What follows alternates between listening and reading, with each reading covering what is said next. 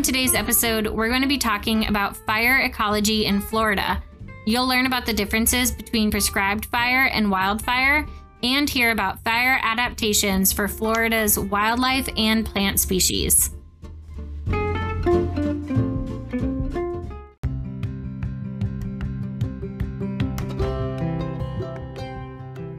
Welcome to Naturally Florida, a podcast about Florida's natural areas and the wild things that live here.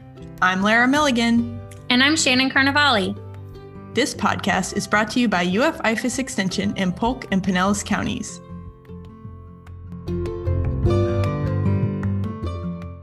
Lara, I was going through some of my old textbooks and you know, the binders of stuff that we have from past extension programs. And I came across a note from my predecessor, and it it's I think the perfect leaping off point for our episode today.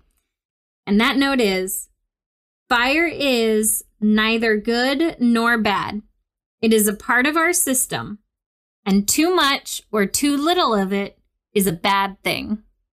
Wow, Shannon, that's a good find. That's like a very simple yet somewhat complex statement. Um, and yeah, fire is very complex, and you guys will get a little taste of that today.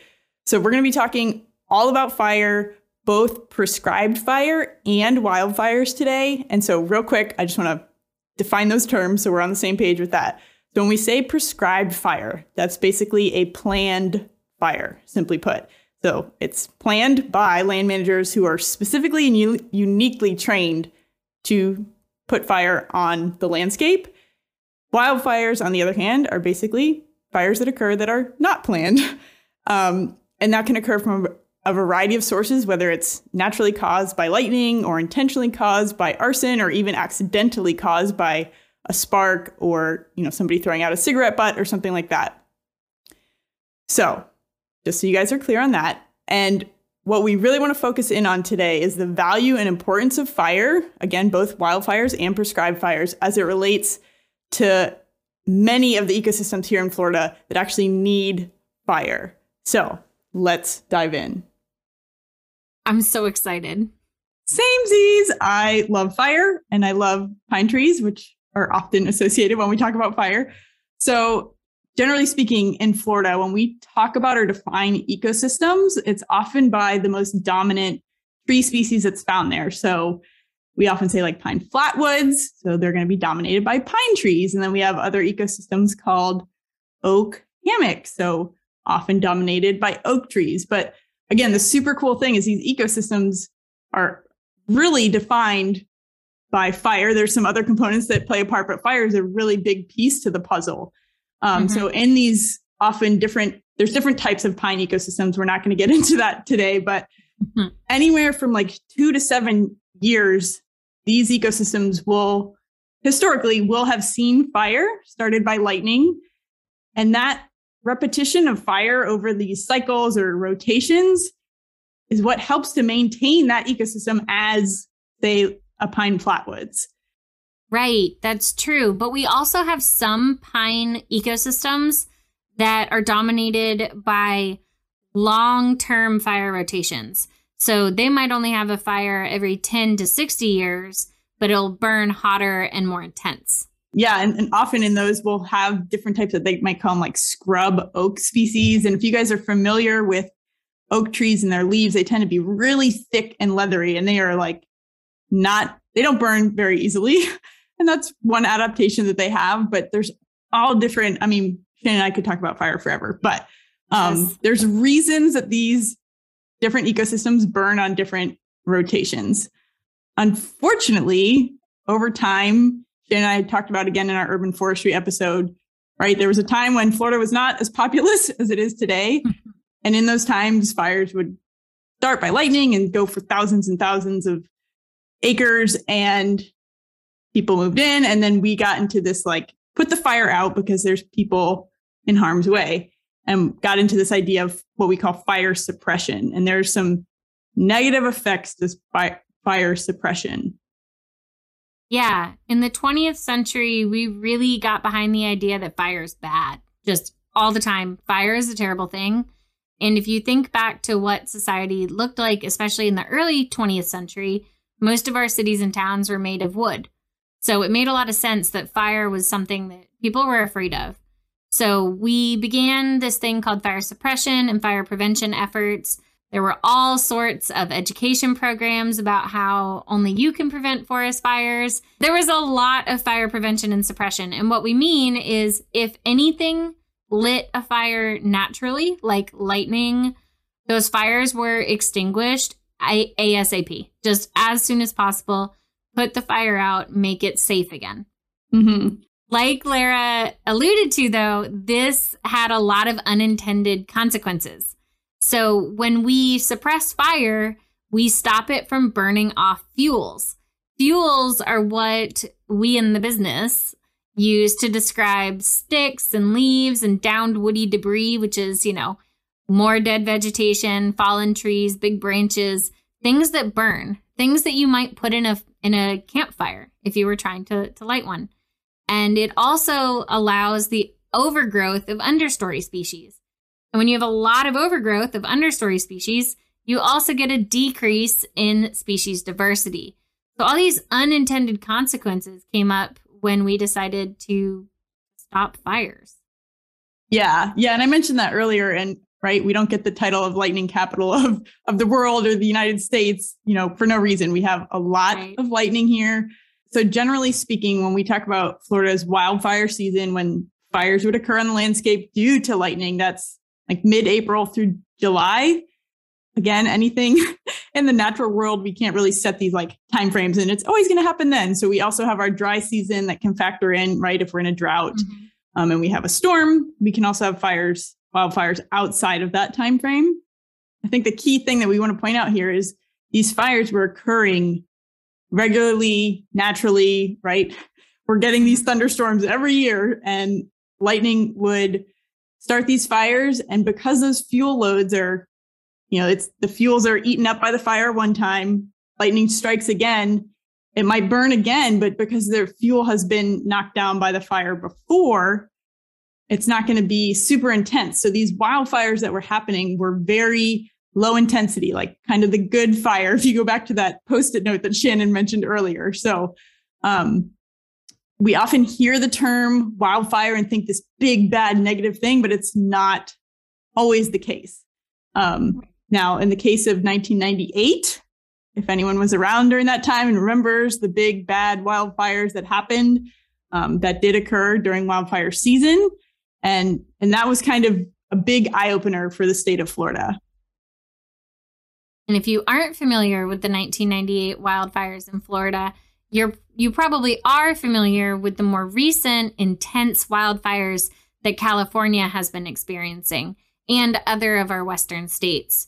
And whilst I cannot speak to the fire rotations that are natural for those ecosystems, in Florida, most of our ecosystems were used to having fire every handful of years. And one other thing I wanted to mention is you might have also heard the term controlled burn or controlled fire. And we've really gotten away from that. It is technically like, it would be like synonymous with prescribed fire, but really fire is, you can't really control fire. We can do the best, um, you know, put in our best efforts, but it's ultimately Mother Nature. So we've really worked in kind of the fire world to stress and just only talk about prescribed fire.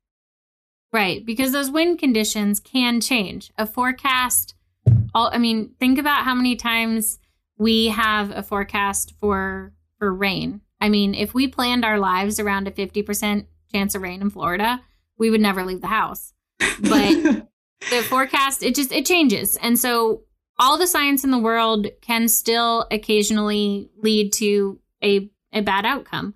And so that's why we've gotten away from the word controlled. But prescribed fires are really important in Florida and they help us avoid those wildfire results that you're seeing out west. At, just as a point, Florida up until this is year to date for um, for this year up until November, Florida had burned over 1,600,000 acres of prescribed fire in the state of Florida. The next closest state was Georgia at 1,300,000 and followed up by Alabama with almost a million acres. After that, it drops off significantly. So it's always the Southeast that has the most prescribed fire acres because we are trying to mimic a natural fire rotation that is pretty frequent compared to other parts of the country. So the Southeast is, for the most part, going to burn more prescribed acres with fire than anywhere else in the country. But that is starting to change. California is looking to Florida for lessons on how they can reintroduce fire to their ecosystems. And it's just an evolving science, which is so cool and why we love talking about prescribed fire. Yes. Yeah. Again, Shannon and I could talk forever. So we're going to rein it in, rein it in. um, yeah. And we encourage you guys, you know, we'll include links in the show notes if you want to learn more. And there's tons of resources out there on, on fire in general in the Southeast, Florida specifically. So um, definitely check that out.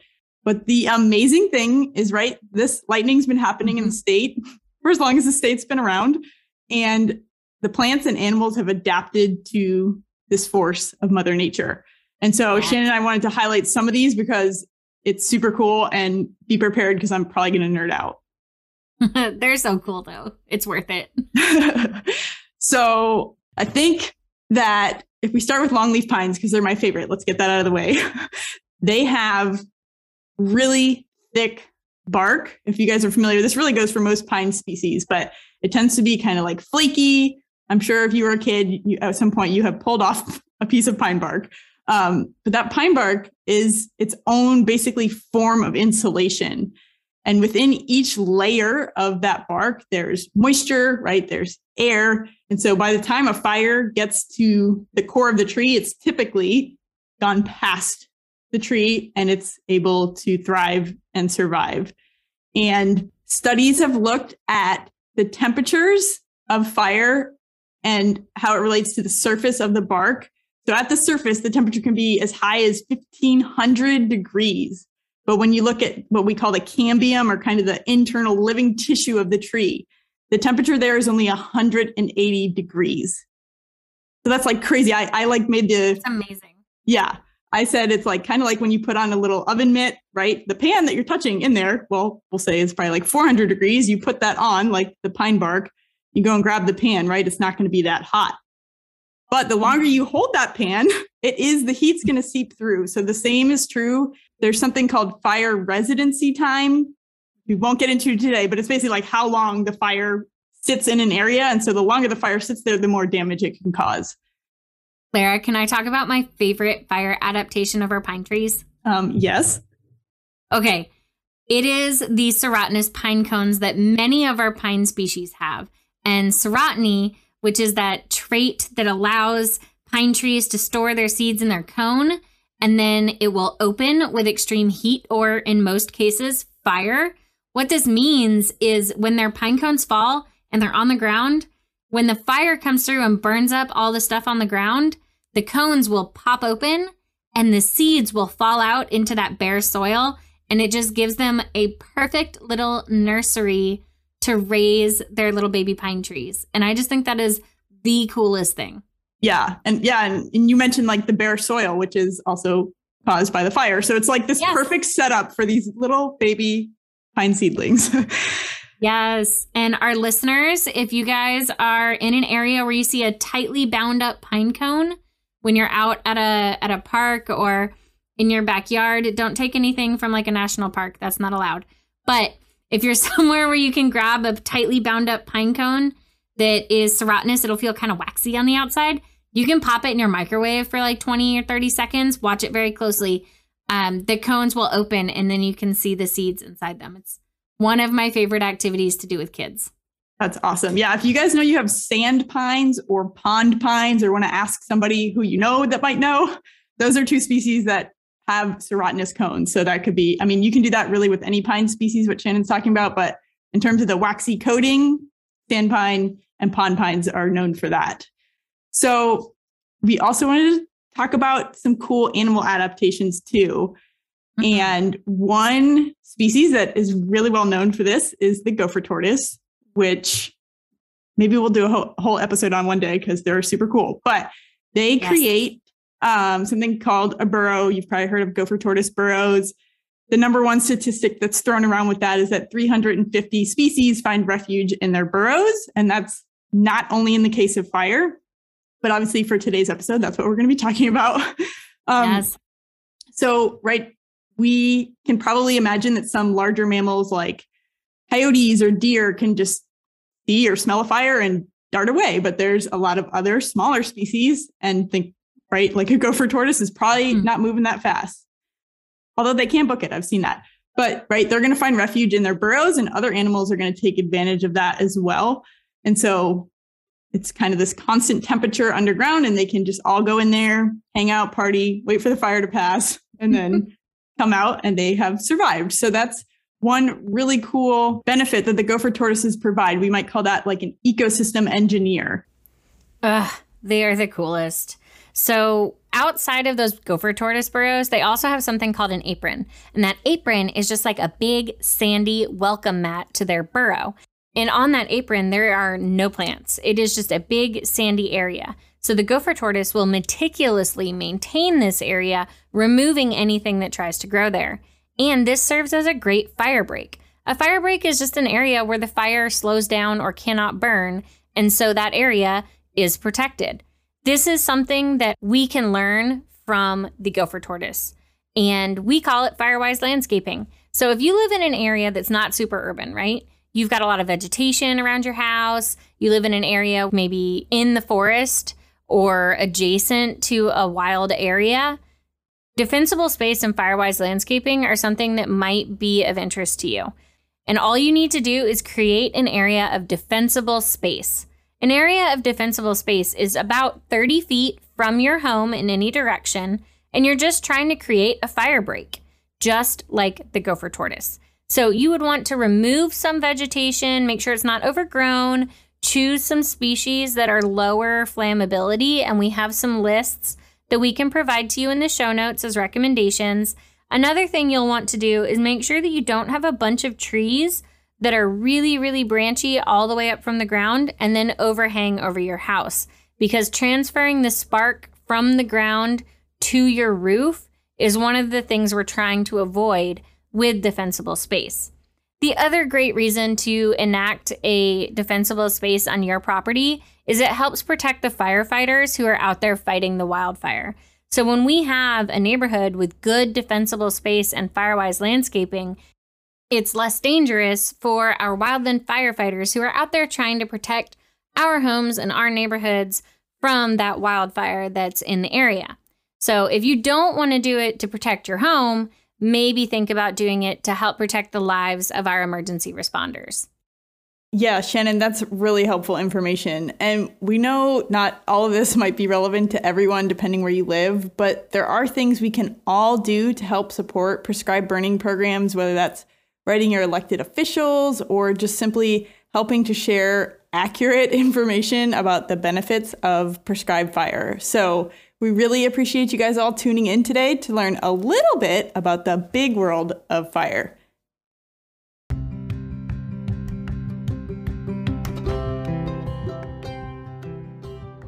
Thanks for listening to Naturally Florida, a podcast about Florida's natural areas and the wild things that live here. Stay updated on new episodes by subscribing on your favorite podcast platform. If you enjoyed today's episode, consider sharing it with a friend. Naturally Florida is produced by your hosts, Shannon Carnevale and Lara Milligan. If you have questions or suggestions, submit them online at naturallyfloridapodcast.com. This podcast is brought to you by the University of Florida's Institute of Food and Agricultural Sciences Extension, an equal opportunity institution. Thank you for listening.